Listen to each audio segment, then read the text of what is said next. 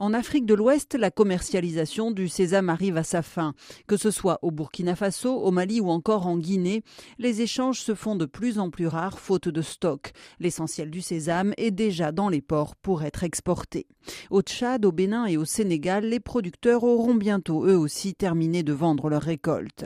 Or, la demande asiatique est toujours importante, notamment au Japon, et l'offre de l'hémisphère nord n'est pas suffisante pour répondre aux attentes des acheteurs. On sait en particulier que les surfaces de culture ont baissé au Nigeria et au Burkina Faso.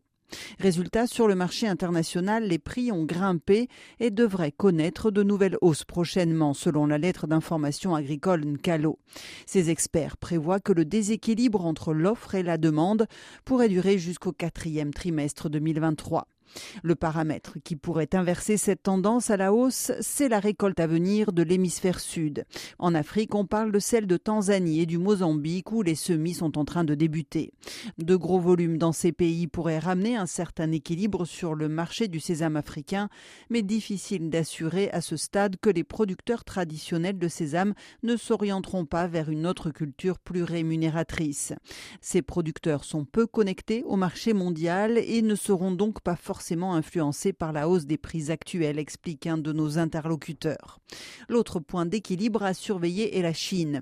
La demande n'a pas flambé avec le nouvel an chinois, contrairement aux autres années, mais les stocks chinois sont bas et le pays reste, même s'il tourne au ralenti, le plus gros acheteur mondial de sésame.